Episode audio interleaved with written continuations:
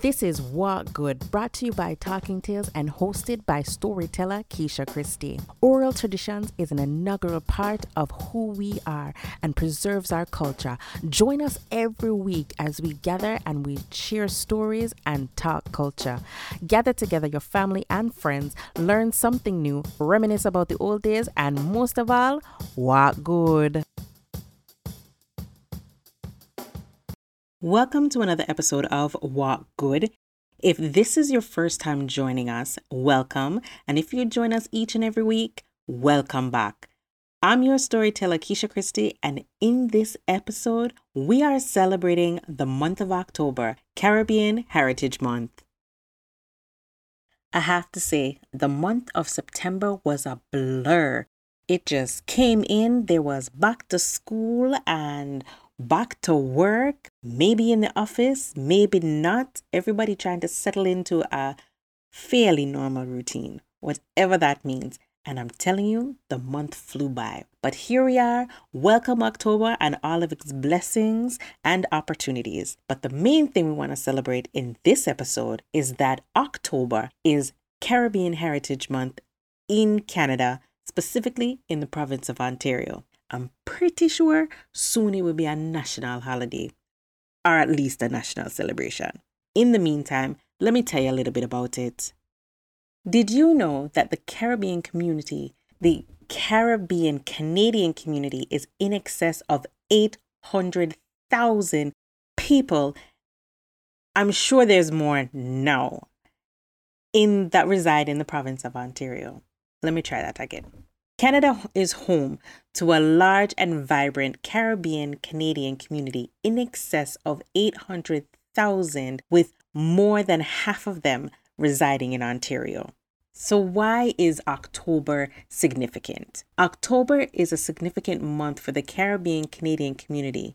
Improvements to the Immigration Act of Canada in October 1967 and the introduction of the multiculturalism policy in October 1971 opened the doors allowing Caribbean people to see Canada as a place to establish roots, raise their families, and to become a part of Canada's mosaic.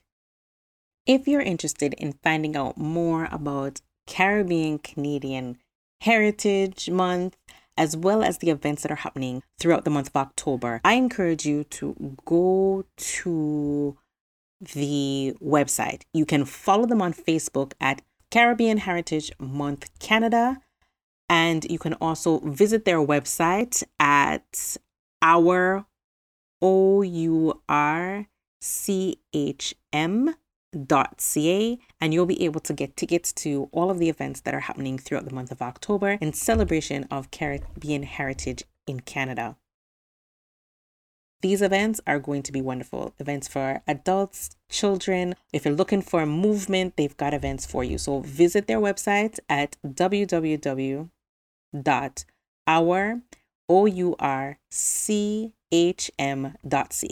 to find out all details and activities that are happening for the month of October in celebration of Caribbean Heritage Month.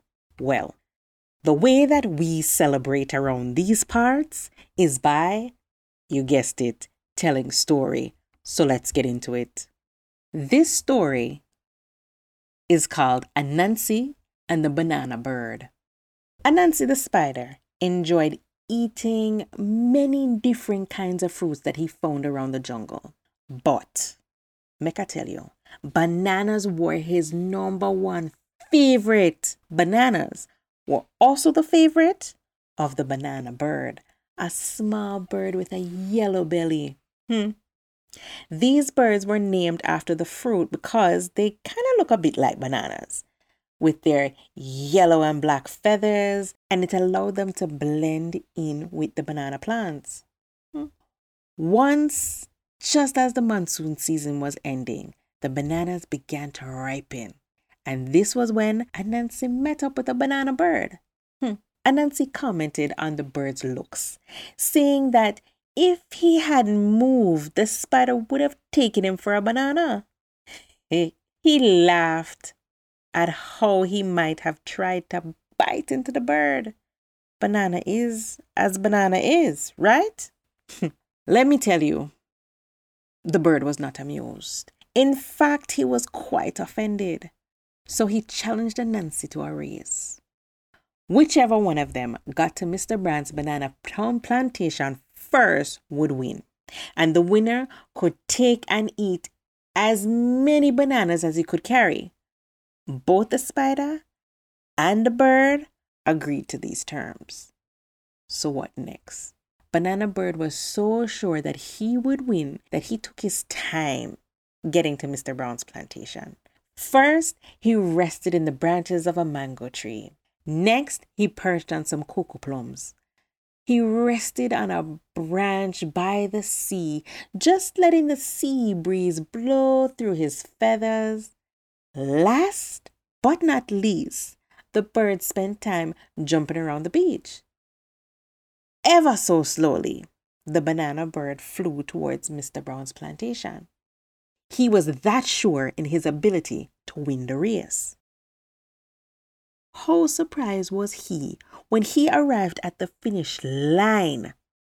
Anansi was there eating off the ripe fruits. When he got over his shock, the banana bird became angry and he wanted to know exactly how Anansi, the spider, managed to arrive at the plantation before he did. Anansi laughed at the bird's question, and Anansi proceeded to inf- he informed the banana bird that he spun webs and climbed all the way to the plantation, not stopping for a single break. Unlike the banana bird, who wasted as much of his time as possible, the spider slowly and steadily continued on his way until he reached Mr. Brown's plantation. Anansi was so happy about winning the race that he turned the events into a song. Banana Bird did not like hearing this song none at all, in which he was the loser, so he had to fly off to another banana field. Because of his size, Anansi was only able to carry four bananas home to his family. These he gave to his wife and his three children.